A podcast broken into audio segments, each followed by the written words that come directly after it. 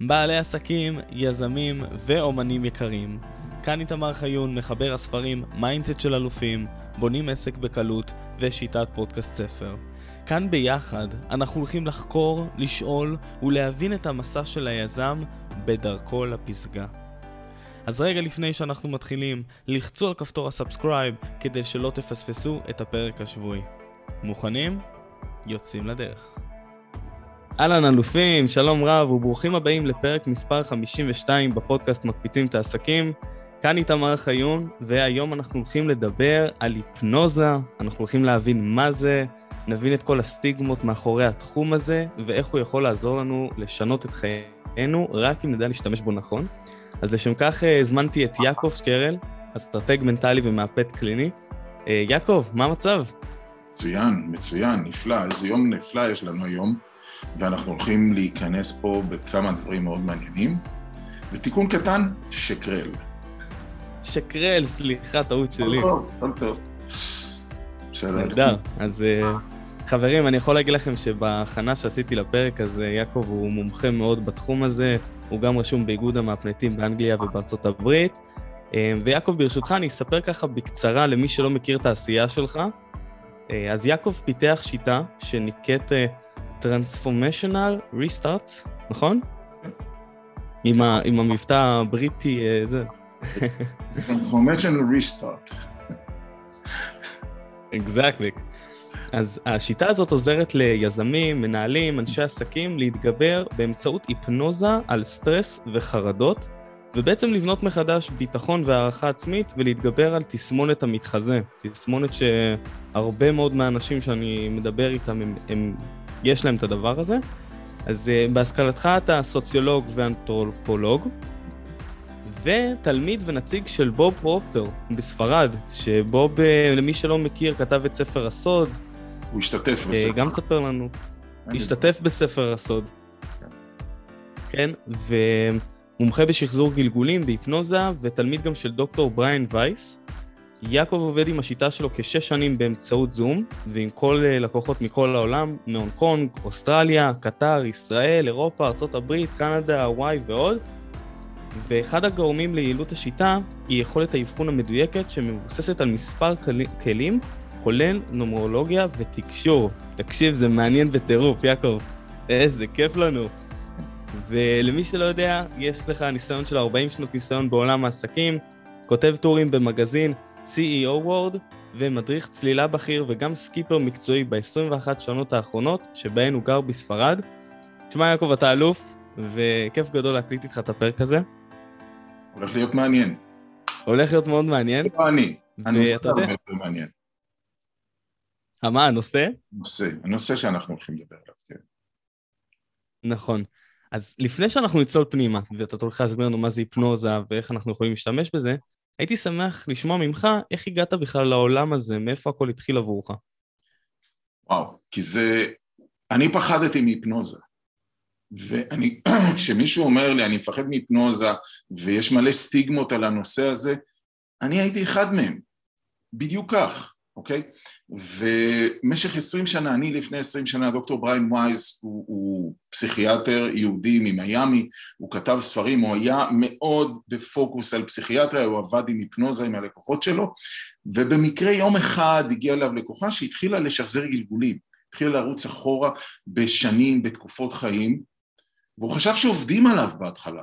עכשיו שהיא הייתה מזכירה באוניברסיטה, ששם היה בית חולים, זה היה בית חולים מאונט סיני במיאמי, זה בית חולים אוניברסיטאי, והוא חשב שהקולגות שלו, הוא היה ראש המחלקה, והוא אמר, הם עובדים עליי, לא יכול להיות, מה זה בכלל השחזור גלגולים האלה?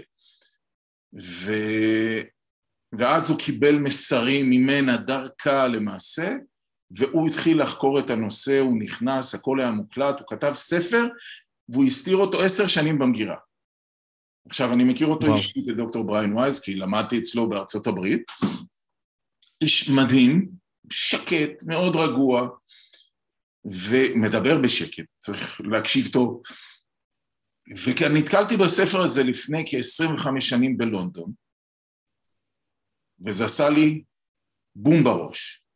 אני הייתי אדם רציונל, לוגי, מחזיק שליטה, מה שנקרא ה-control freak, אין צ'אנס שמישהו יוכל להתקרב למוח שלי בהיפנוזה ולשלוט במוח. כי אלה התפיסות שיש לנו לרוב האנשים, לפחות גם לי היה את זה, ואני מדבר על עצמי כרגע, שיש לנו את זה בראש כלפי היפנוזה. למה? יש לזה סיפור, חקרתי גם את הנושא הזה, אבל לא ניכנס לזה כי זה נושא עמוק. אבל, אבל יש איזה שורשים, והשורשים האלה החלו ב-1895, של הפחד מהיפנוזה, אוקיי? ו, וכל הפחד הזה, אנחנו מנוהלים, יצרו סרטים, יצרו דברים, יצרו הופעות שהכל מדבר כנגד המאפנט, כלומר המאפנט הוא ה, זה שמשתלט, הוא זה שמנצל, הוא המניפולטיבי, שהוא עושה מניפולציות על אנשים, והדבר כל כך רחוק מהמציאות ומהאמת, כי זה הכלי הכי מדהים, באמת, הכלי הכי מדהים שאני מכיר, כדי להגיע לעשות שינויים עמוקים, ו- וחד פעמי, מה שנקרא, אוקיי? לא צריך יותר שינויים אחר כך.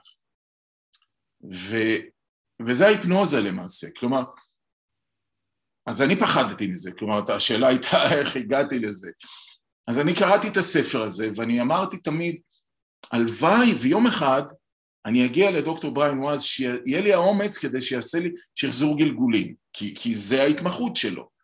כשהוא כתב את הספר, כשהוא כתב את הספר, הסתיר אותו במגירה עשר שנים, אחרי זה פרסם אותו, אז הוא הפך להיות בעולם מספר אחד בתחום שחזור הגלגולים. עכשיו, שים לב, אדם איש מדע, פסיכיאטר, אוניברסיטאי, אקדמאי, הכל עובד, ככה פתאום הופך להיות משחזר גלגולים, מה הקטע? אז כל הקולגות שלו בכלל התייחסו אליו בזלזול, אבל הוא התחיל להסתובב בעולם וללמד את הדברים האלה, ואני אומר שלכל אחד מאיתנו יש שליחות. לכל אחד, אנחנו כאן בעולם בגלל שליחות. אני יודע שזה קצת נשמע רוחני, אבל אני מאוד פרקטי, אני עם רגליים על הקרקע, כי באתי מהעולם המאוד מציאותי, ונכנסתי לעולם הזה, אבל אני אומר שאנחנו, זה שילוב, זה כזה דבר. זה העולם הרוחני נקרא לזה, וזה העולם המציאותי האקדמאי, והעולם הוא עובד בצורה כזאת, של שילוב. יש אינטגרציה הכפולה בשני הכיוונים. ולכן קשה להפריד. בוב פרוקטור שהזכרת אותו, בוב פרוקטור, אה, מי שכתבה את הספר הסוד הייתה רונה ביירן, רונדה ביירן, סליחה, אוסטרלית שסיפור החיים שלה, ואז היא הזמינה עשרים מורים, כעשרים מורים, כדי להקליט, לצלם פרקים, שזה החל עם הסרט למעשה, ואחרי זה הפכו את זה mm-hmm. לספר. ובוב פרוקטור היה אחד מהם. אז בוב פרוקטור אומר, זה היה אפרופו הסוד שהזכרת קודם, ובוב פרוקטור אומר, אה, אנחנו, למעשה הוא לקח את זה מהמורה שלו, שהיה ארל נייטינגל, אה, הוא אומר, אנחנו נשמה שחיה בגוף הפיזי ומשתמשים באינטלקט. כלומר, הוא כבר, לצורך העניין, אנחנו כבר מדברים, ברגע שמדברים על נשמה, אנחנו מדברים על משהו רוחני, אבל יש לנו גם את הגוף הפיזי, ואז אנחנו משתמשים באינטלקט, האינטלקט זה ה mind שלנו. אז השילוב הוא, הוא, הוא, הוא כמו שהראיתי ככה, השילוב בצורה כזאת זה הדבר הנכון של המהות שלנו. כלומר, אם אני מסתכל רק על העולם הפיזי, פספסתי חצי מה, מהמהות שלי. אם אני מסתכל רק על העולם הרוחני, פספסתי את החצי השני. ואנחנו צריכים לדעת איך לשלב את זה. וברגע שאנחנו משלבים את זה, אז אנחנו מתחילים להגיע באמת לשורשים ולעומק, ואגב, רוחניות זה לא דת. לא דת, לא כאחד מהדתות, וזה גם לא להיות דתי, אוקיי? כי יש פער, יש הבדל מהותי בין דת לרוחניות, אוקיי? יש לנו אמונות, אנחנו עובדים על בסיס אמונות, אבל דת זה כבר משהו אחר, זה מערכת של חוקים והרגלים, איך שאנחנו מפרשים ומאמינים שאלוהים רוצה שאנחנו ננהג כלפיו. זה דת, לצורך העניין, ואין לי פה שום דבר נגד הדת, אני מאמין, אישית אני מאמין באלוהים, אוקיי? אז, אז ברגע שאנחנו אה, רואים את העולם בצורה כזאת, אנחנו מתחילים להבין עמוק יותר. אז אני פחדתי מהיפנוזה, אמרתי אני לא מוכן שמישהו ישלוט לי בראש, שמישהו יעשה לי מניפולציות בראש, ולפני כמעט עשור עוד מעט, חבר פה בוולנסיה, כי אני גר בוולנסיה כבר 21 שנים, בספרד, וחבר אומר לי באיזה קיץ אחד, חם ומהביל, אומר לי, בוא, יש איזו הופעה של, אה, איך הוא קרא לזה? משחקים, משחקים מנטליים. אמרתי לו, תגיד, המשחקים המנטליים זה היפנוזה? כי אני מפחד. הוא אומר לי, אל תדאג, גם אני מפחד. עכשיו, החבר הזה, הוא, הוא, יש לו בית מרקחת, הוא פרמקולוגיסט. ואומר גם אני מפחד, אמרתי בסדר, אתה יודע מה, אבל אני עובד, אני תלמיד של בוב פרוקטור, אני עובד עם ה mind, אז משחקים מנטליים, בוא נראה מה זה, אני סקרן לראות מה זה. שתי דקות בהופעה, וזו הופעה, אני מבין שאני בהיפנוזה, הופעת היפנוזה. וואו. והמהפנט אומר, טוב, תסגרו את הידיים, תסגרו אותם חזק, עכשיו תנסו לפתוח, ואני מנסה, ואני לא מצליח. אני אומר, מה הולך פה? רגע, אני עובד עם ה mind, אבל יש פה משהו שאני לא מכיר. לגבי ה mind, אני חייב להבין אותו. אומר, תוך שתי דקות התאהבתי בתחום של ההיפנוזה. בהפסקה אני הולך אליו, לאותו מהפנט, ואני אומר לו, תקשיב, תראה, זה התחום שלי, אני עוסק באימון, אני תלמיד של בוב פרוקטור, אני מייצג אותו בספרד. אני, אני רוצה ללמוד, אני סקרן. הוא אומר לי, אין בעיה, בעוד חודש אני עושה איזה, בשבת אחת אני מעביר הדרכה. אמרתי, אני בפנים.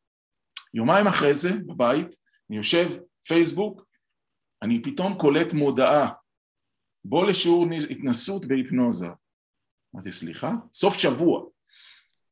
אמרתי, סליחה, מה, מה הולך פה? פייסבוק, לא כתבתי על שהייתי בהופעת היפנוזה, פייסבוק הרי עוקבים אחרינו. איך, איך זה הגיע אליי פתאום? היקום שלך?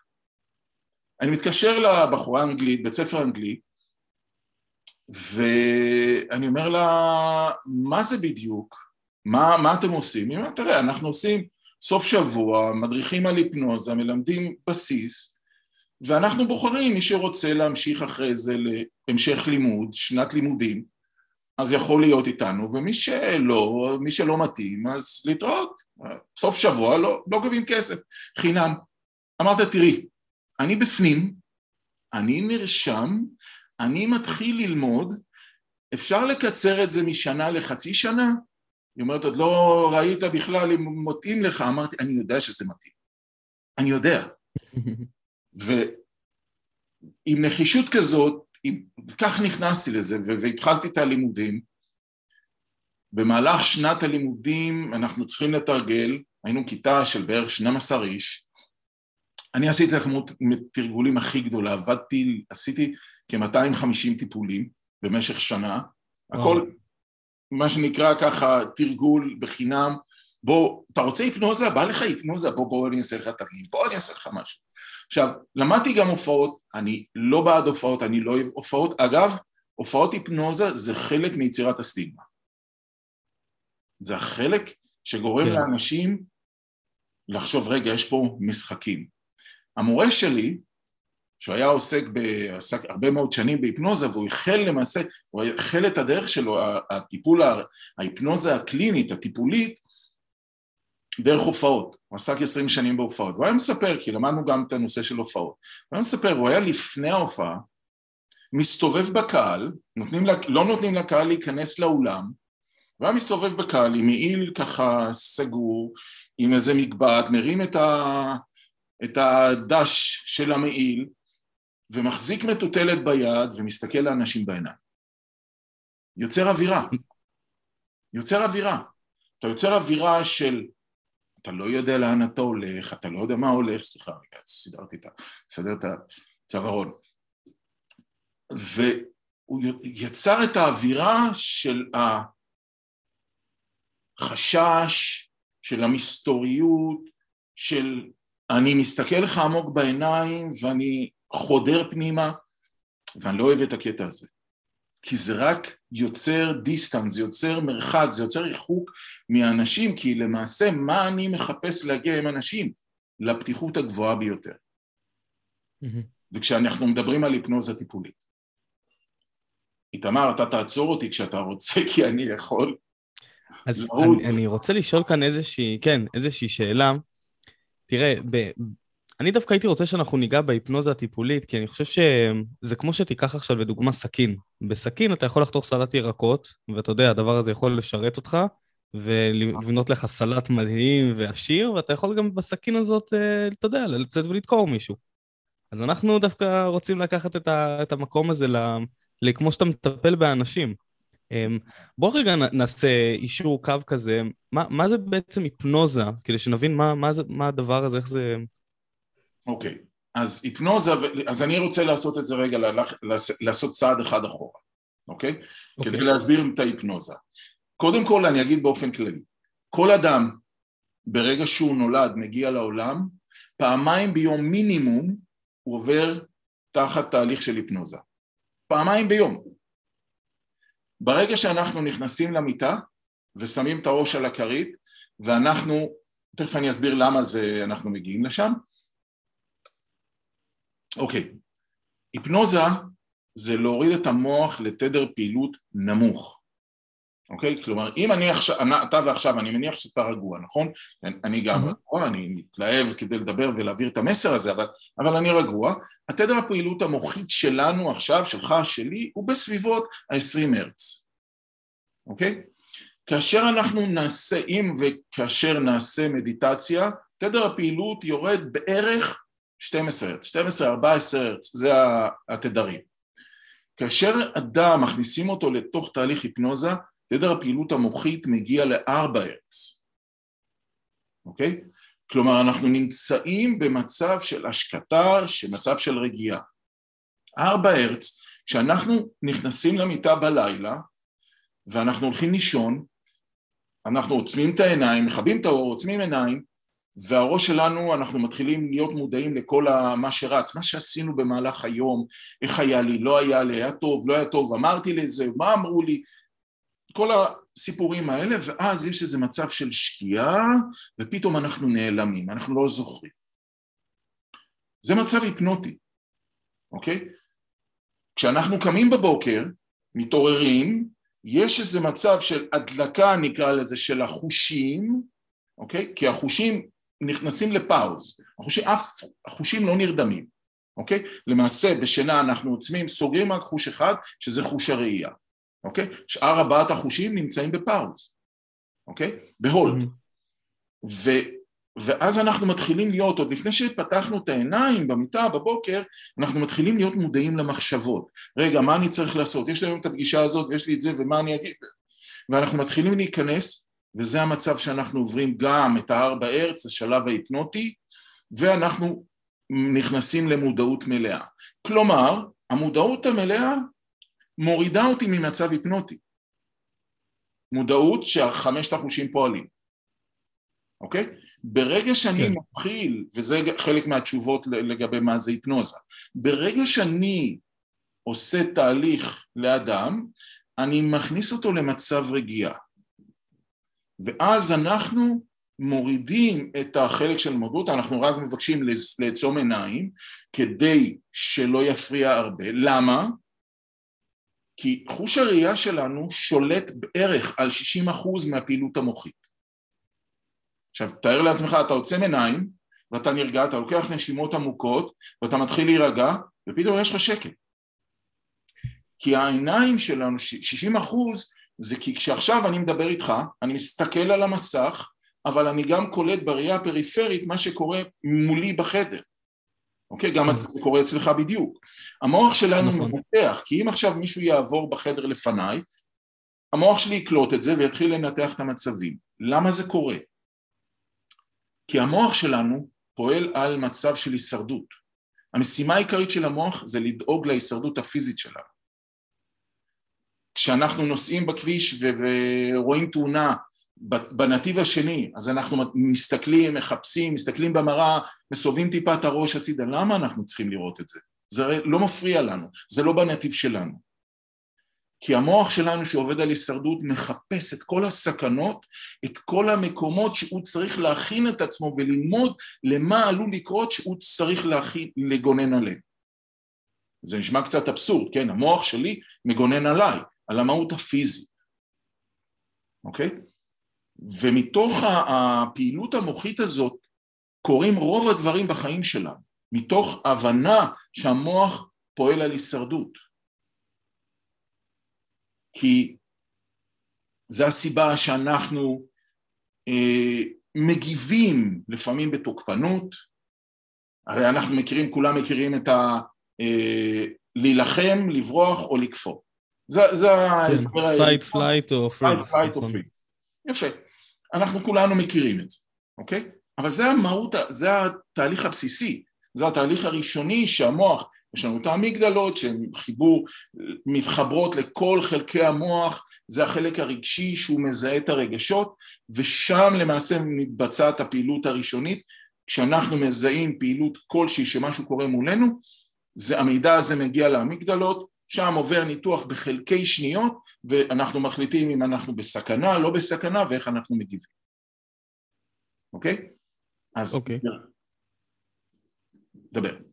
אז אני רוצה להבין, לדוגמה עכשיו נכנסנו למצב היפנוזה. אנחנו, כשאני חושב על זה, אני מגיע גם מתוך העולם של ה theta healing, אז עולה לי ישר כשאתה אומר 4, אה, 20, דברים כאלו, זה כמו אה, אה, תטא, אלפא, נכון? מצב אלפא, כשקמים בבוקר? אני לא נכנס לשם, נכון, אבל אני לא נכנס ל, לרמות של המוח, כי בתהליך היפנוזה אני לא מדבר עם האדם על רמות איפה הוא נמצא, בתטא, גמא, דלתא, אלפא, לא מדבר על זה בכלל. בדיוק. זה קיים, זה קיים, זה אנחנו עוברים את זה באופן מודע, למעשה אני יוצר הרגעה ואני מוריד את האדם לעומק. עכשיו, כשאני מוריד אותו במצב רגוע, כי ההיפנוזה זה פוקוס, זה מיקוד עמוק. האדם זוכר הכל, שאר החושים שלו עובדים, אוקיי? כל ארבעת החושים למעט הראייה עובדים, הוא שומע אותי. יש מצבים שאנשים, יש לי לקוחות, אתמול העברתי אה, שיעור ושניים מהלקוחות שלי נרדמו תוך כדי היפנוזה. אין לי בעיה, אין בעיה עם זה. הם לא זוכרים כשהן יוצאות מההגנוזה, כשהוצאתי אותם, זה היו במקרה שתי נשים, וזה היה בקבוצה, כן? וכשהוצאתי אותם מההיפנוזה, הם לא זכרו מה אמרתי, אבל התוצאות קורות. עבדתי עם איזה בחור, איש עסקים, יזם, שעבר משבר קשה בחיים שלו, וכל סשן שהייתי מכניס אותו, הוא היה נרדם. אחר כך הייתי צריך ככה להעיר אותו בזום, כן, מעבר לזום, אני צריך להעיר אותו. וחיכיתי שהוא יתעורר וזה בסדר, ואני אומר לו, אתה זוכר? הוא אומר, לא זוכר כלום. אבל יומיים אחר כך הוא אומר, תקשיב, זה היה מדהים, כי זה שינה לי עכשיו תוצאות. כי מה שעבדנו זה עכשיו אני במצב, מקום אחר לחלוטין, אוקיי? והוא עבר תהליך כזה, והוא אמר לי, גם שלח לי הודעות, הוא אומר, שינית לי את החיים, הצלת לי את החיים. אוקיי? וזה באמת, זה עובד ברמה כזאת, זה מציל חיים. מדהים, איזה יופי. אז בדיוק רציתי לשאול אותך, איך אנחנו יכולים, אה, אתה יודע, להשתחרר מהסטרס ומהחרדות האלו באמצעות ההיפנוזה? כלומר, ירדנו ל... הורדנו את התדר שלנו, עכשיו אנחנו רגועים. מה, מה עכשיו? כלומר, איך זה פועל? אוקיי, אז קודם כל, מה זה סטרס? סטרס זה חוסר היכולת שלנו להגיב לסיטואציה מסוימת. וכשאנחנו לא יכולים להגיב לאותה סיטואציה בצורה מודעת, בצורה נשלטת, כי אנחנו רובנו מחפשים שליטה, רוצים להחזיק שליטה, כשאנחנו לא יכולים להגיב לזה, אנחנו נכנסים למצב של סטרס, אוקיי? עכשיו, סטרס זו מערכת רגשית. המערכת הזאת מפעילה אצלנו הורמונים, כימיקלים, הגוף שלנו בית חרוש לכימיקלים, אוקיי? וזה מריץ לנו אצלנו בגוף מערכות שונות מלאות של כימיקלים וזה משפיע על הבריאות שלנו.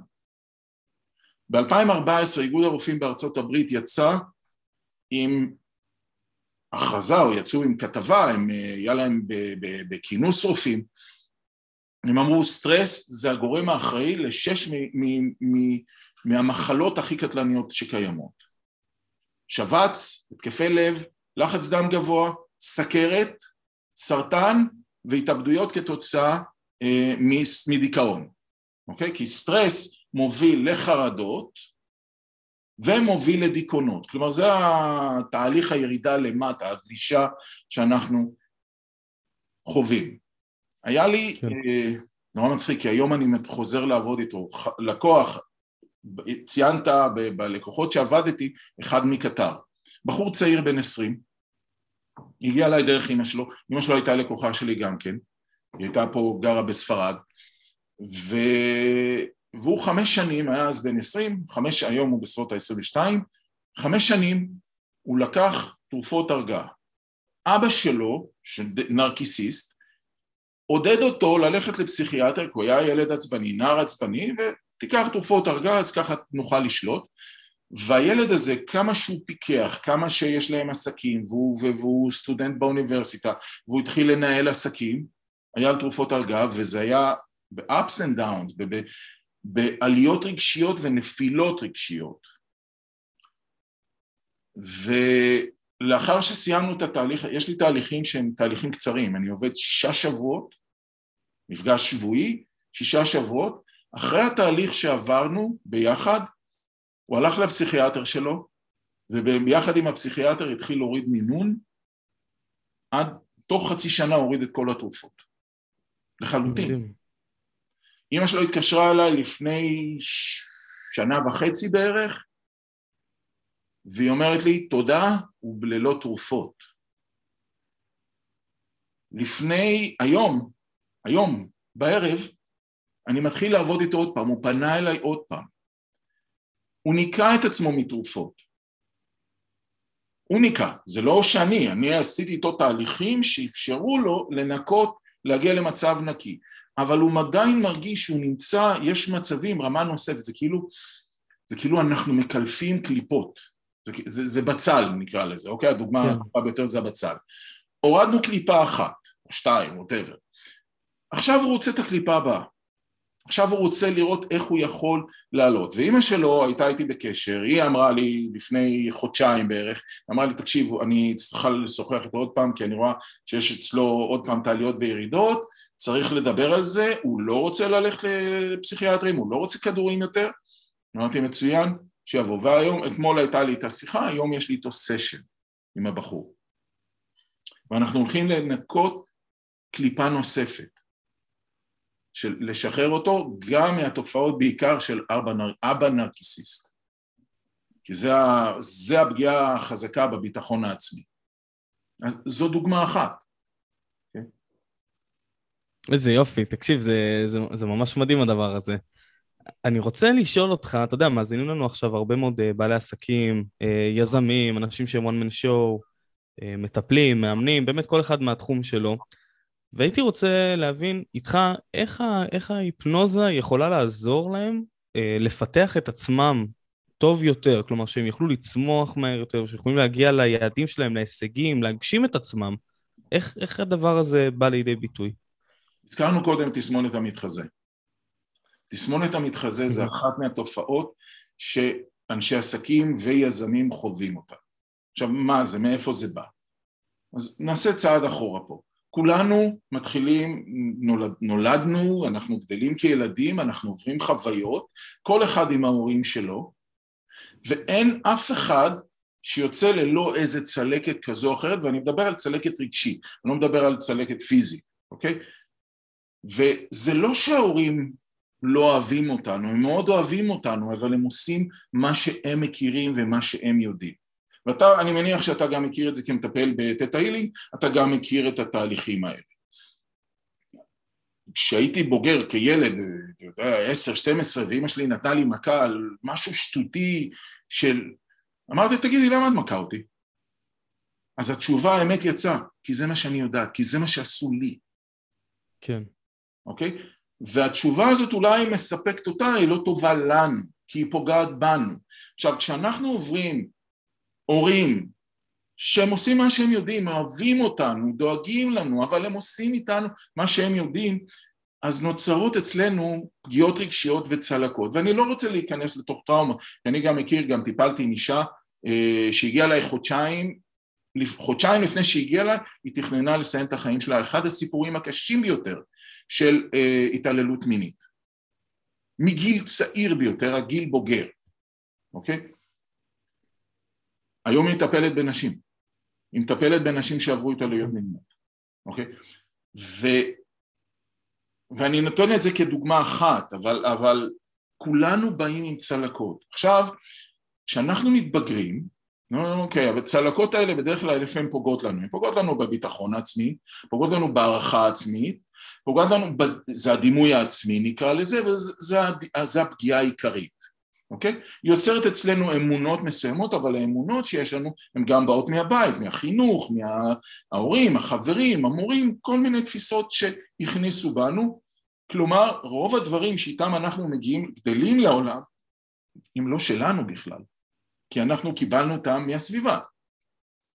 ועם זה עכשיו אנחנו רואים שהעולם, העולם אוהב מנצחים, העולם רוצה אנשים מצליחים. אבל כשאני מסתכל במראה אני רואה חוסר ביטחון. ואני מספר לך כרגע דוגמה משלי, מה שקרה אצלי. ואז בניתי חומה. בניתי את חומת מגן. כלומר, אני יודע שאני חסר ביטחון, אני ביישן, אני לא סומך על עצמי, אני לא מאמין בעצמי, כולם יכולים, כולם מצליחים, אבל אני לא בטוח שאני יכול לעשות מה שהם עושים. ובניתי את החומה הזאת, שאני אומר שחומת סין הייתה פריירית ליד החומה שלי, כי הייתה הרבה יותר גדולה, ואם מישהו היה מגיע עם עיפרון, אמא שלי הייתה לי איתה יום אחד שיחה, אני זוכר, היא, היא תקופה, שנים היא חייתה בלונדון, ו... ויום אחד בדרך ללונדון, ככה אני כבר הייתי בוגר בשנות, קרוב לסוף ה-20, והיא אומרת לי, אני חייב לדבר איתך, אתה בלחץ, אתה ב... ב, ב שמנתי מאוד גם, אני סוחב איתי היום אה, עודפי משקל מ, מ, בגלל כל מיני דברים, שיטות שניסיתי להקל ולהוריד את המשקל בניתוחים, לא חשוב, אוקיי? והיא אומרת לי, אתה, אתה, חייב להירגע, אתה, לך לטיפול פסיכולוגי, זה מה שהיא הכירה. לך לטיפול פסיכולוגי, ואני, ובשיא אני אקרא לזה הטיפשות שלי, החוסר ראייה שלי, הקיפודיות שלי, שהייתי קיפוד, מתגונן, מתקפל פנימה, ברגע שמעירים לי, אתה צריך, משהו איתך לא בסדר, אז אני ישר יורה עם ארטילריה. ואני קורא לזה שהיא כן.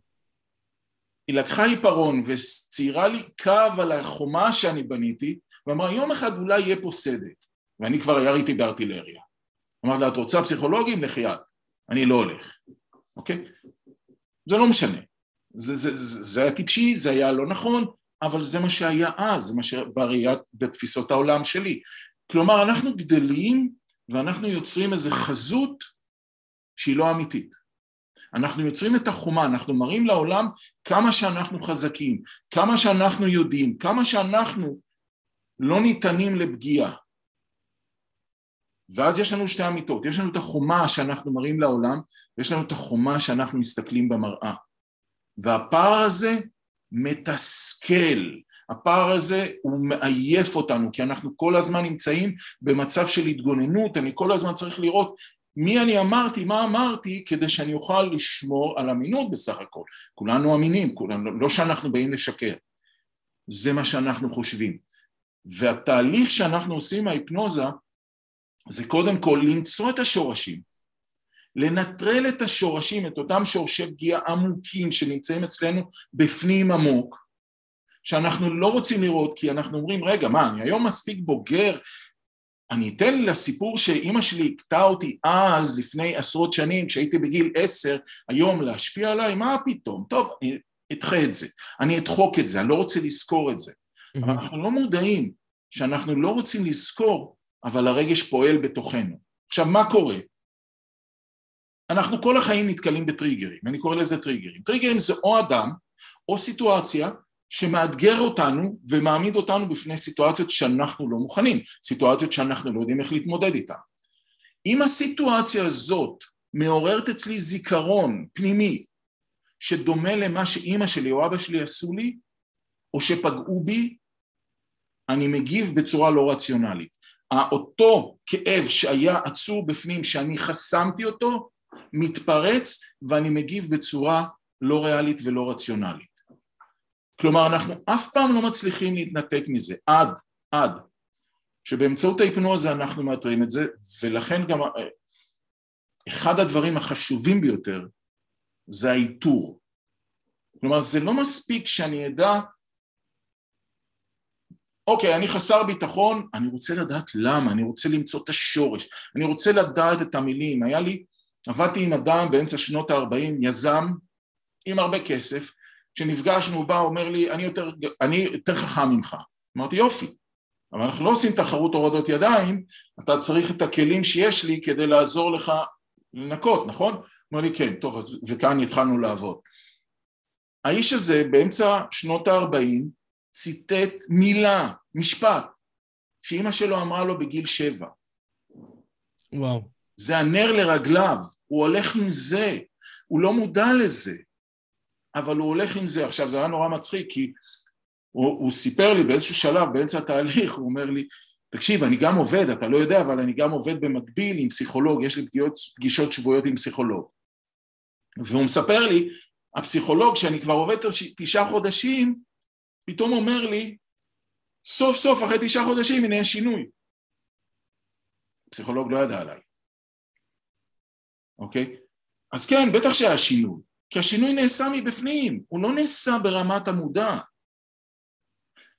נגעתי בנקודה חשובה ביותר. יש לי פה מלא ספרים מאחוריי, אוקיי? זה לא... כן. זה אמיתי, אוקיי? זה לא מסך. יש לי מלא ספרים מאחוריי. אני אוהב ספרים, אני קורא ספרים מאז שאני ילד הייתי תולעת ספרים.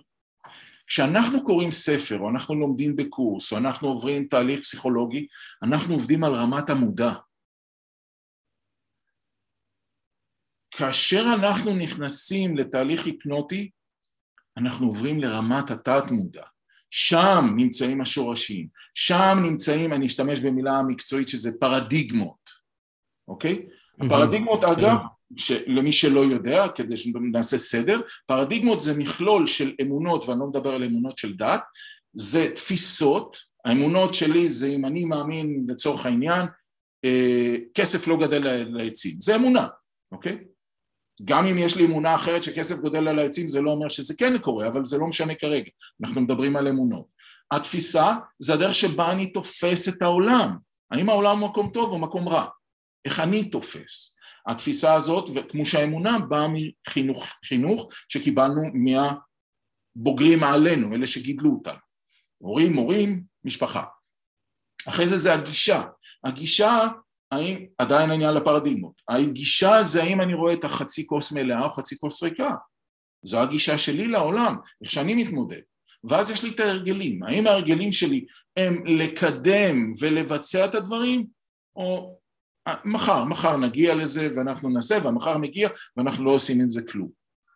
וזה בדיוק, זה הפרדיגמות. עכשיו, כדי לשנות, אני הולך קצת לבוב פרוקטור, לשיעורים שלו, זה בסדר?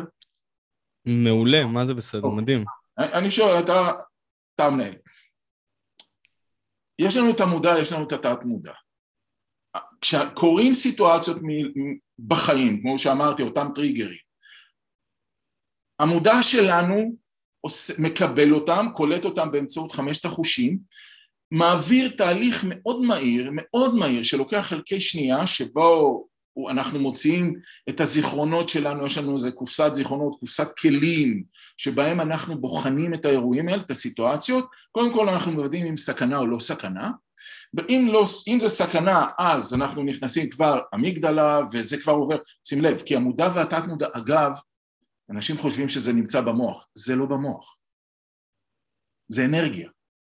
אין מקום פיזי במוח שנקרא מודע או תת מודע, ואין אין mm-hmm. מקום פיזי שבו הם מאוחסנים. גם אני האמנתי שכן, והיו לי, בתהליכים שאני עשיתי גם uh, תחקרתי וראיינתי אנשי מדע, והיה לי פה לפני, ב-2019, בספטמבר 19, uh, נפגשתי עם, עם מנתח מוח פה בספרד, ואני אומר, תגיד דוקטור, אי פעם במהלך הניתוחים שלך חתכת את המודע או את התת מודע? הוא אומר לי, אף פעם לא. אמרתי לו, איך זה? הוא אומר, כי הם לא במוח. עכשיו, זה היה במהלך הרצאה. אז אמרתי, יופי, את זה אני ידעתי, אבל אני רציתי שהקהל פה, היו איזה חמישים איש בקהל, אני רציתי שהקהל פה ישמע. הוא היה בהרצאה. אז זה לא במוח, כי זה אנרגיה, אוקיי?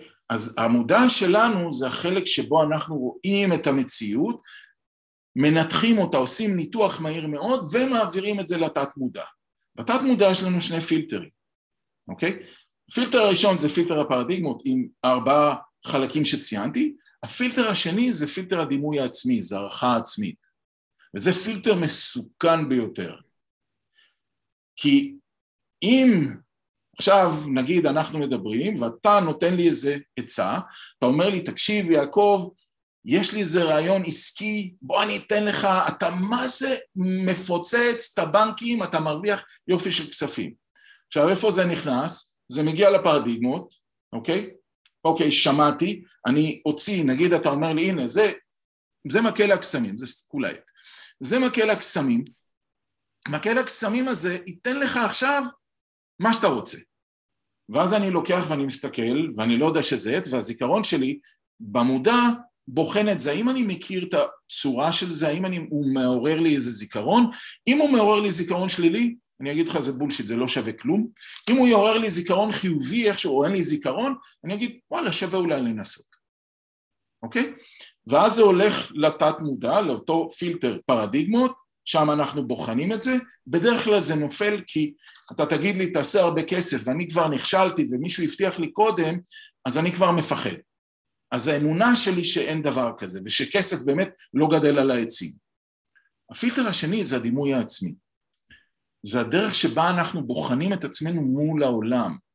העולם יותר חכם ממני. אני טמבל, אני לא מבין כלום. יש לי סיפור על זה מהתיכון. אפשר? אספר לך? בוודאי, כן. למדתי בהולץ. למדתי, פעם למדתי מכונאות מטוסים, ולמדתי בהולץ, והיה לי מורה למתמטיקה, היה לנו, בשם חכם. עיראקי קטן, נחמד, באמת איש נחמד, אבל מה זה היה רע? הוא היה יושב ככה, עולה על שתי רגליים אחוריות ועושה תרגילים ככה ללוח.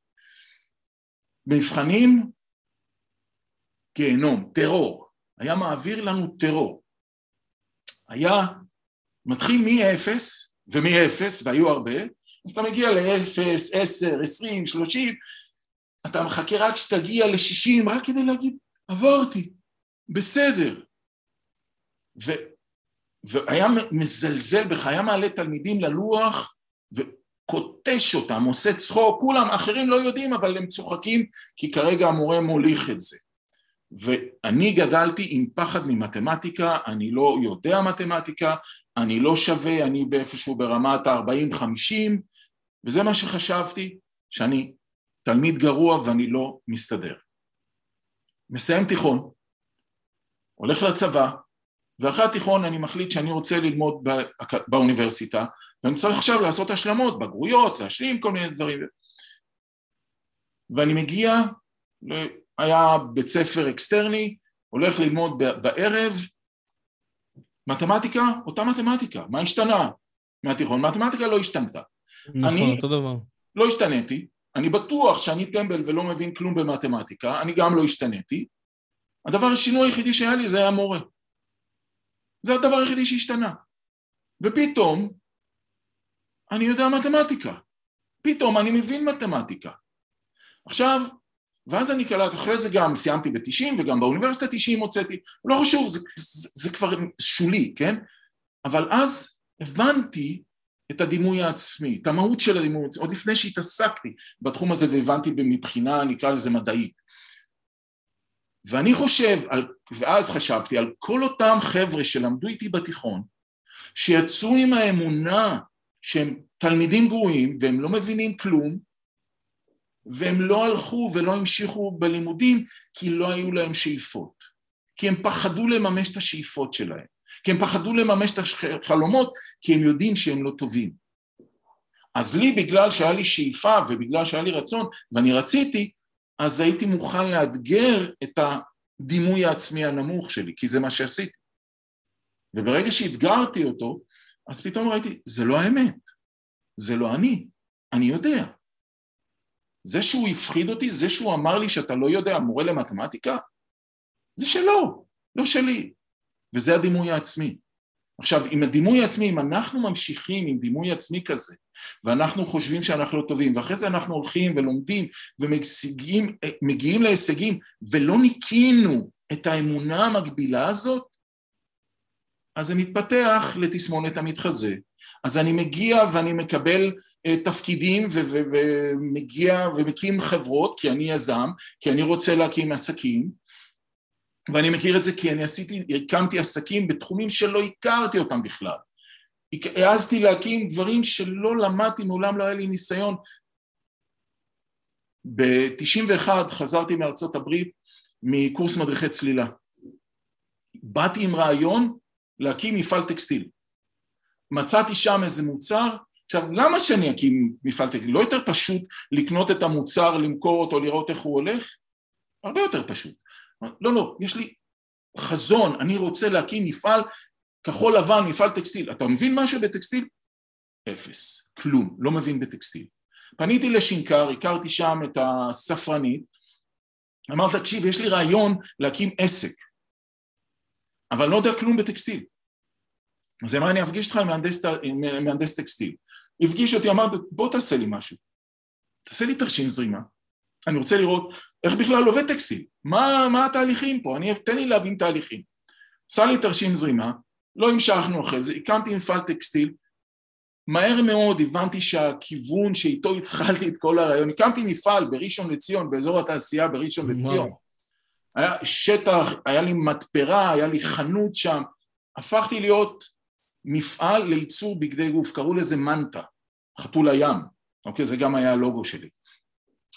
ו, והכל החל בגלל איזשהו רעיון על חליפת צלילה מסוימת שלא הלכה, והבנתי שאני צריך לשנות את התהליך כי יש לי כבר מפעל ואם אני לא אשנה את המוצרים שלי אני פשוט פושט רגל, הולך, זורק אותו ותוך ארבע שנים, בשנת 95 היה, אה, הייתה התערוכה היחידה, תערוכת הספורט בגני התערוכה והייתי שם ויצאה כתבה בעיתון מעריב ואמרו, הזכירו את שם של המפעל שלי שאני אחד מארבע מובילים בתחום, בתחום בגדי הגוף. ארבע וחצי שנים קודם בערך הבנתי אפס ברמת, בעל טקסטיל, אפס, באמת לא היה לי שום מושג. כעבור ארבע שנים להיות אחד מארבע מובילים בתחום בישראל, מדינה קטנה, זה בסדר, עובד יופי. אבל זה, זה העבודה על הדימוי העצמי, זה העבודה על הדימוי הפנימי שלנו. אוקיי? כי ברגע שאנחנו יכולים להתגבר על הדימוי הפנימי, אני לא יודע, אני לא מבין, אחרים כל העולם יותר טוב ממני, אז אנחנו יכולים לפרוץ דברים. וזה בדיוק מה שאני עושה עם ההיפנוזה היום. זה תהליכים הרבה יותר קצרים, הרבה יותר מחודדים, הרבה יותר בפוקוס ממה שעשיתי בעבר, אוקיי? מהתהליכים בעבר שעשיתי, כולל מה שעשיתי עם עצמי, שלקח עשרות שנים כדי להתגבר על זה. היום אנחנו עושים את זה בתהליך קצר. יזמית בארץ. ו... כן, ויעקב, איך, איך התהליך הזה מתבצע כשהוא בזום? כלומר, לא צריך להיות, אה, אתה יודע, אנחנו כשאנחנו מכירים היפנוזה, זה שמישהו בא ככה עם אה, משהו כזה, כן. יש לך את זה? קניתי, הייתי בצ'כיה, קניתי, ראיתי מטוטלת, שעון מטוטלת, קניתי לי, אמרתי רק בשביל הקוריוז. לא. כן. אז איך אתה מעביר את זה, איך מעבירים את זה בזום? כלומר, איך התהליך הזה מתבצע? מעבירים קודם כל, קודם כל היפנוזה זה לא, אסור לגעת, אסור לגעת באדם, אוקיי? Mm-hmm. לא, זה לא, אז אין פה מגע. אה, והסיבה שאסור לגעת זה כדי לא להכניס עוגנים, אתה מבין את המהות של העוגנים, אוקיי? כן. את ההדמרת עוגנים. אז כדי אבל לא... אבל אולי לא... תסביר רגע, תסביר אוקיי. רגע אולי רק בקצרה ככה שמישהו גם יבין למה... כן. כאשר אנחנו נמצאים במצב היפנוטי שאנחנו חשופים לסוגסטיות, להנחיות, לרעיונות, לדעות, חשופים, עוד פעם, זה לא חשופים מתוך פגיעה, כי אני... כי אמרתי, זוכרים את כל מה שאנחנו עוברים, את כל התהליכים, אוקיי? אלא אם כן נרדמים. אבל, אבל זה לא פה שנעשה, נאמר משהו מוסתר, או שאני יוצר איזה תלות, אין פה תלות, אין פה... כמו שאותו לקוח, שחררתי אותו, אחרי שישה מפגשים, אותו בחור צעיר מקטר, שחררתי אותו. עכשיו הוא חוזר מיוזמתו כי הוא רוצה לעשות בקלף שכבה נוספת, בסדר, כולנו שכבות, אבל אין פה עניין שאני בא לאדם לא, לא, אתה צריך אותי, אתה צריך אותי, אתה... בא, ממש לא, לא. שישה מפגשים, לך לעולם.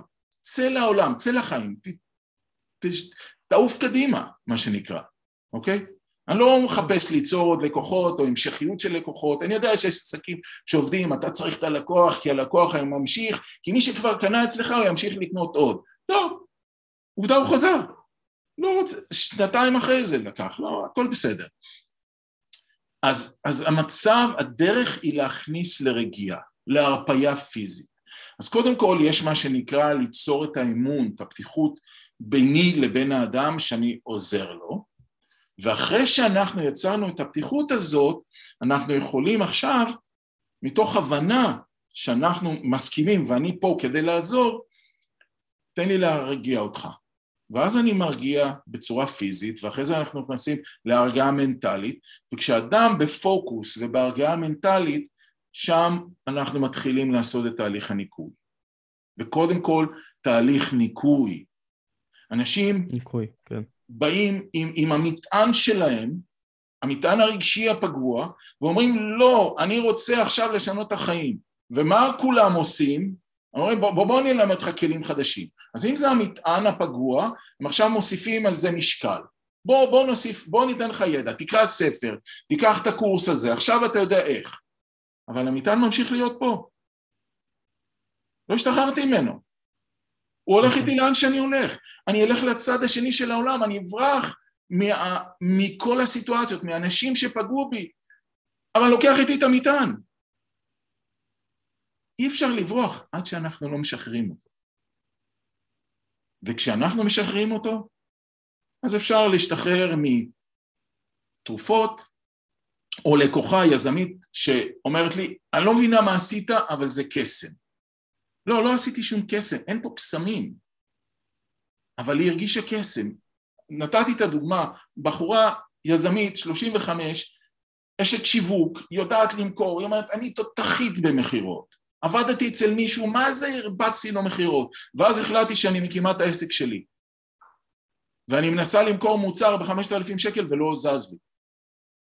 אם אני עושה מכירה אחת בחודש, טוב, לא הולך. אוקיי, אמרת לה, מה את רוצה לעבוד? היא אומרת, יש לי שני דברים שמציקים לי, זוגיות וכסף. אמרתי, מה המיקוד שלך? איפה אנחנו מתחילים? היא אומרת לי, כסף. אוקיי, אין בעיה, בואי נעבוד על הכסף.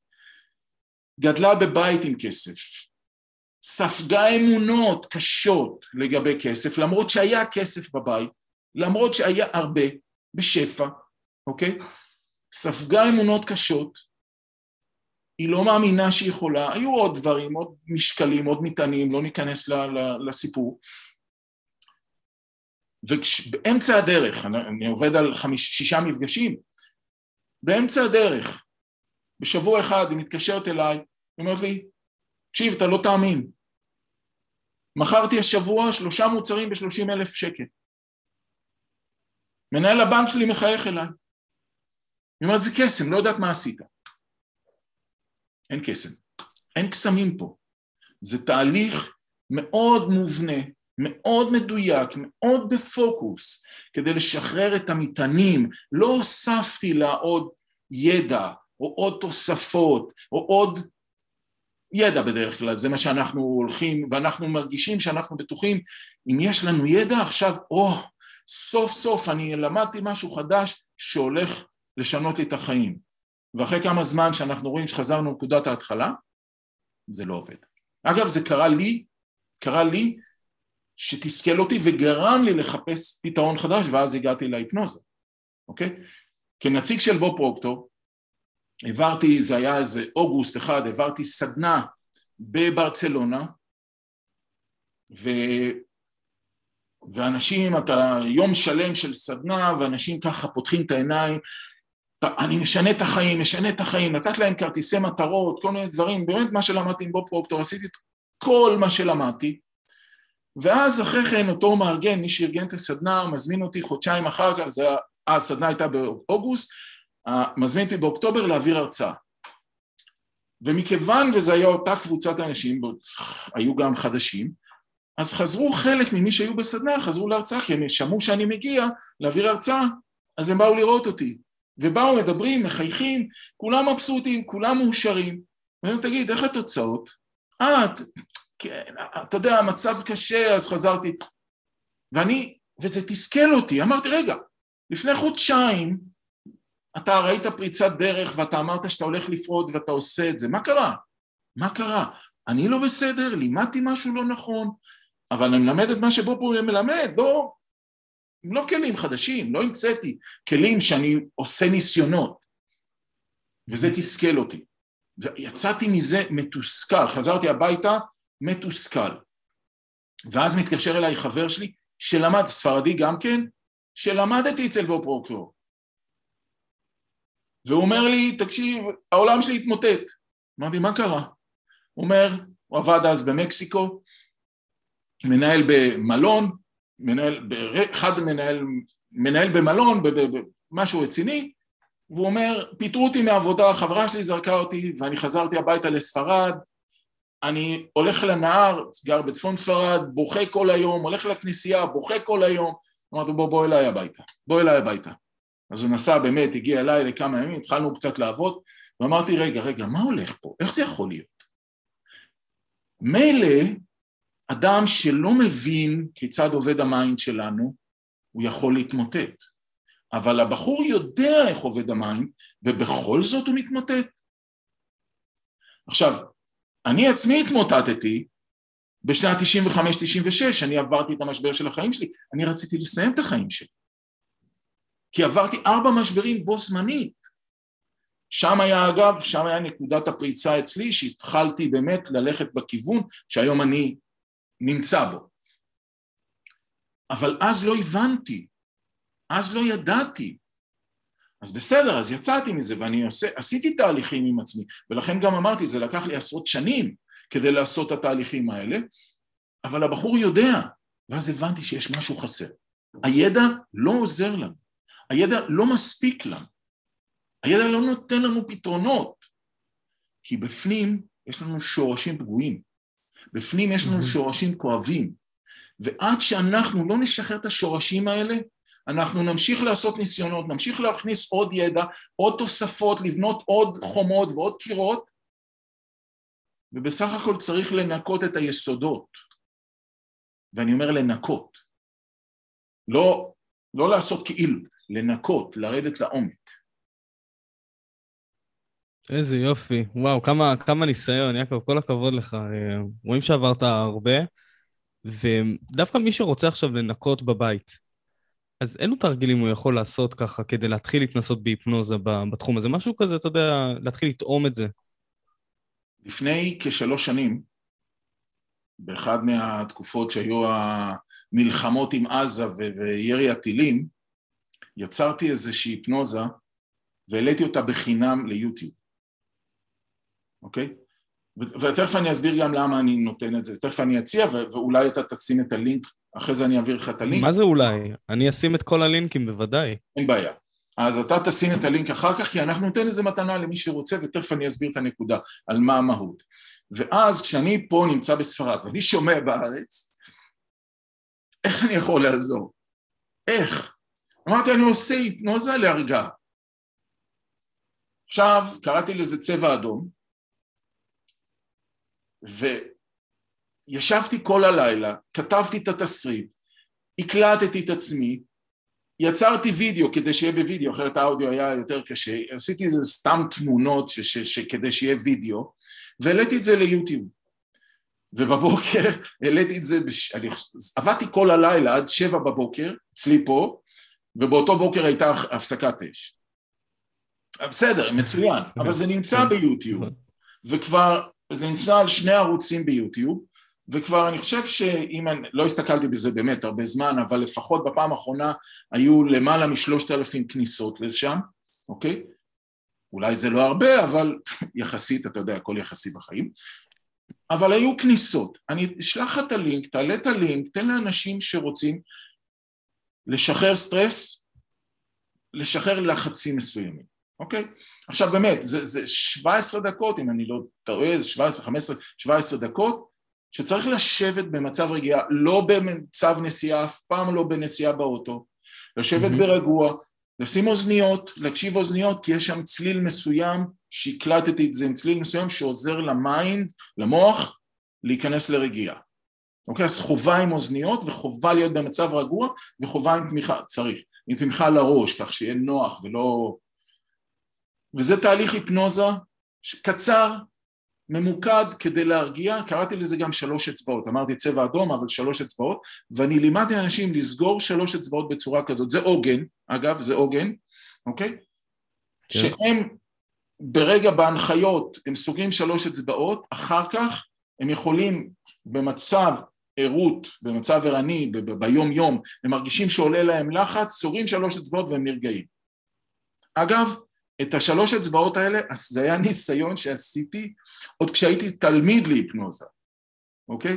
אחד, אמרתי, עשיתי 250 טיפולים, אחד מהם פה שכן שלי, שכן, היה מסעדה שהיה בחור בשנות ה-30, עבר משברים קשים, והייתי יושב במסעדה הזאת, שותה קפה ומדי פעם, ואז אני אומר לו, תגיד, נאצ'ו, אתה רוצה, קוראים נאצ'ו, אתה רוצה היפנוזה? הוא אומר, מה? אמרתי, זה מרגיע, אז הוא אומר, כן, אני מאוד לחוץ, יש לי גם בעיות עם החברה, גם אח שלי עבר, מת שנתיים קודם, ו... ו... ו... ו... ו... ובאתי ועשיתי, אתה יודע מה, עשיתי לו את התרגיל של השלוש אצבעות. אמרתי לו, בוא אני אתן לך כלי להרגיע. רעיון שעלה לי ופיתחתי אותו. עשרה ימים אחרי זה הוא פוגש אותי פה ברחוב, כי באמת, אני גר פה פינה, בא אליי, מחבק אותי, אומר, תקשיב, אתה לא תאמין, איזה, איזה כלי מדהים נתת לי. הוא אומר, אני, העובדים שלי מעצבנים אותי, אני אומר, היד שלי בכיס, אני סוגר שלוש אצבעות ואני נרגע. פשוט. זה מדהים. כן. מתנה, כן. מתנה לכל המאזינים, בסדר? איזה יופי. אז אני, אני, אני אשים את הלינק הזה מתחת, כן. אז אני אשים את הלינק הזה מתחת, וגם אני אקשיב לו, וגם כמובן, אה, ת, תספרו לנו גם איך הוא, איך הוא היה ואיך הוא עבד לכם, תשתפו את. יעקב, תשתפו אותי, אני בטוח שזה נותן drive להמשיך ולהוציא עוד כלים כאלו. בכיף. אה, יעקב, אנחנו ככה, כן? למה בשיטה הזאת אנשים אומרים היפנוזה עצמית, וזה בלוף, אי אפשר להיכנס להיפנוזה, אני לא יכול להפנט את עצמי, אני לא יכול לעשות זה לעצמי, למה? כדי לעשות היפנוזה אני צריך להזיז, להסיט את המודע ולהיכנס לתת מודע. עכשיו, אם אני מדבר עם עצמי או מעלה מחשבות, אני צריך לרוקן מחשבות, אני צריך להרגיע למצב הרפייה. אז אם אני עכשיו מכניס את עצמי להיפנוזה, אני אכניס את עצמי לרגיעה, ואני אתחיל להגיד לי מה אני צריך להשיג, אני לא יכול, כי אני עושה את זה באופן מודע.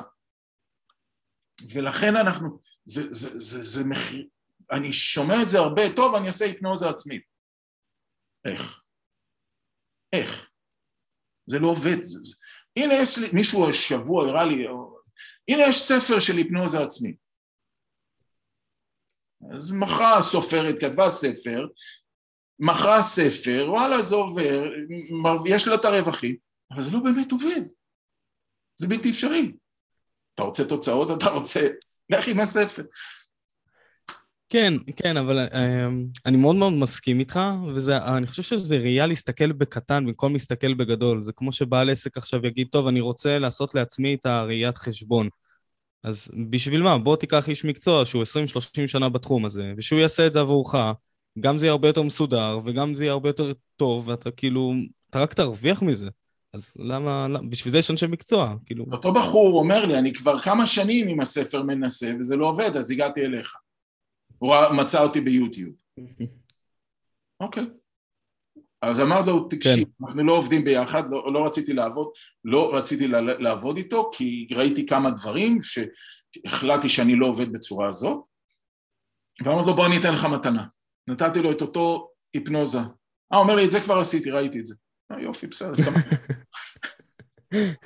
יפה. יעקב, אנחנו ככה אה, לקראת סיום. ורציתי לשאול אותך, אתה באמת איש מאוד מאוד מעניין עם הרבה מאוד עשייה, איפה אנחנו הולכים לראות אותך בעוד שבע שנים? וואו, פרויקט חדש. אני נמצא עכשיו בשלבי תכנון. אני לא רוצה כרגע להיכנס לכל התיאוריה שמסביב, אני אומר שאנחנו, אני אגיד את זה במשפט אחד, אנחנו חיים בעולם מלאכותי, בעולם מתועש. ואחד התחומים שאני, אה, זה התפוצץ אצלי, אני כבר עשרים, שלושים שנה מתעסק עם זה, זה תחומים של שמנים ארומטיים, לא למדתי את זה מעולם. בצמחים, בתבלינים, בכל העולם הטבע הנפלא הזה, המדהים הזה, ולא למדתי את זה מעולם, ויש לי ידע שאני, זה יישמע קצת לאנשים מסוימים שמאיפה זה בא, אבל זה ידע קדום, ידע מתקופות חיים קודמות, שעולה לי, אני עושה טיפול לחברים, אני לא מוכר, לא משווק כלום, אני עושה לחברים טיפולים ואנשים אומרים, רופאים נתנו לי משחות, לא עבדו. איך זה? זה עובד, זה עובד. אז החלטתי שאני חוזר לטבע, קורא לזה פרויקט חזרה לטבע. מקים, אני הולך, אני נמצא בשלבים של רכישה של אדמה, הולך לעשות שם ריטריט שקשור לטיפולים בהיפנוזה, וללמד אנשים לקרב אותם לטבע. ללמד, יש לי איזה מנטור בתחום הזה, מנטור שהכרתי אותו לפני כשנתיים פה בספרד, אדם בן 75, חוואי, חקלאי, והוא אומר, תקשיבו, אם יום אחד בעולם יגיע למצב, אנחנו כמעט גבוליים, למצב שלא יהיה אוכל, אתה הולך לסופרמרקט ואין אוכל, אנשים לא יודעים שאם הם יוצאים לשדות, כל צמחי הבר שהם לא בריאים, שאנחנו בדרך כלל עוקרים אותם מהגינות שלנו, לא רק שהם אוכל, הם גם תרופות, אבל הם אוכל. ו, והיום אני מצביע פה כי מעבר, יש לי כאן קיר עם חלון ויש לי פה פטיו, אני גר במרכז העיר, קומה ראשונה על, על, על שורת חנויות, ויש לי פה פטיו עם מאות צמחי מרפא, מאות צמחי מרפא, שנכנסתי לזה עם הקורונה. זה היה מצחיק, כי, כי זה היה פריצה, האמת שאשתי התחילה עם זה, קנתה מאותו אדם איזה שניים שלושה צמחים, ומפה זה תפס כיוון אחר. עד היום הפרויקט הזה שאני רוצה, חזרה לטבע, מקום שאנשים יאכלו דברים שמגדלים שם. יאכלו, יש שם באותה חלקה שמצאתי, יש שם פיסת יער טבעי, ילכו להירגע שם ביער, יעשו סשנים בהיפנוזה, יוכלו להירגע, לחזור לטבע. אז זה הפרויקט שאני עכשיו נמצא. באיזשהו שלב אני אצא עם זה, אני אחפש אנשים שישתתפו בו גם, יהיו מעורבים יותר, אבל זה כבר חזון לשנה, שנתיים הקרובות. זה מדהים. איזה חזון מדהים, ואנחנו נעקוב ווואלה, אם זה יצא, אז יש מצב אפילו ניקח טיסה כאן לא ונגיע אם, אליך. זה יצא, זה לא אם. שזה יקרה, אתה צודק. זה יצא. שזה יקרה. כן, כבר יש את האדמה, אני אומר לך, אני כבר, אני, אני, אני מדמיין אותה. אני, אני רואה, כלומר, כבר יש אדמה, כבר צריך רק לסגור, הוא שם, הבעלים מתעסק עם כל מיני עורכי דין שיש לו כל מיני תהליכים שהוא צריך לעשות ברמת הירושה שלהם. אבל יש כבר כיוון, יש כבר 17 אלף מטר, וואו, זה כיף. מקום, מקום מדהים, מקום מדהים. אני כל כך בפוקוס על זה. איזה זה, יופי. זה החזון. אז אנחנו עוקבים אחרי החזון. יעקב, מי שרוצה לעקוב אחריך, איפה הוא באמת יכול אה, למצוא אותך? איפה אפשר למצ... אה, לפנות אליך? יוטיוב, פייסבוק, אה, לינקדאין. אה, נעלה את ה... אתה רוצה את הטלפון שלי? איך אתה רוצה? וואטסאפ. כן, אתה יכול להגיד אותו גם, אין שום בעיה, אוקיי. כן, הכל. אז הטלפון זה קידומת ספרד. אה, זה 0034, זה קידומת ספרד, והנייד שלי זה 687 09 06 28. זהו. מעולה. ואפשר לשלוח אה, וואטסאפ וישר להגיע אליך. כן. אני לא מסנן, אני, אני מגיב בשלב מסוים, אבל לא ב... לא מקבל את כולם. כמו שסיפרתי, השבוע היה, באמת, הוא אומר, למה אתה לא מקבל? בשביל אני אכנס לזה, אז אני לא אספר לך, למה? יש לי את ההחלטות שלי, יש לי את מה שאני רואה ואת ה... כן. נהדר. אז חברים, אה, רוצו אה, לעקוב אחרי יעקב, גם להסתכל ביוטיוב, אני גם אשים את הקישור הזה, אה, ואנחנו הולכים לעקוב. יעקב, תודה רבה לך, שמחתי מאוד, אתה חלקת כאן הרבה מאוד ערך וידע. איתמר, תודה, ותודה לכל המאזינים, ומי שיראה את זה בעתיד, ומקווה לי לעזור כמה שיותר אנשים. מדהים, מדהים. תודה רבה, ותודה רבה אלופים שהייתם כאן, ואנחנו נתראה בפרק הבא.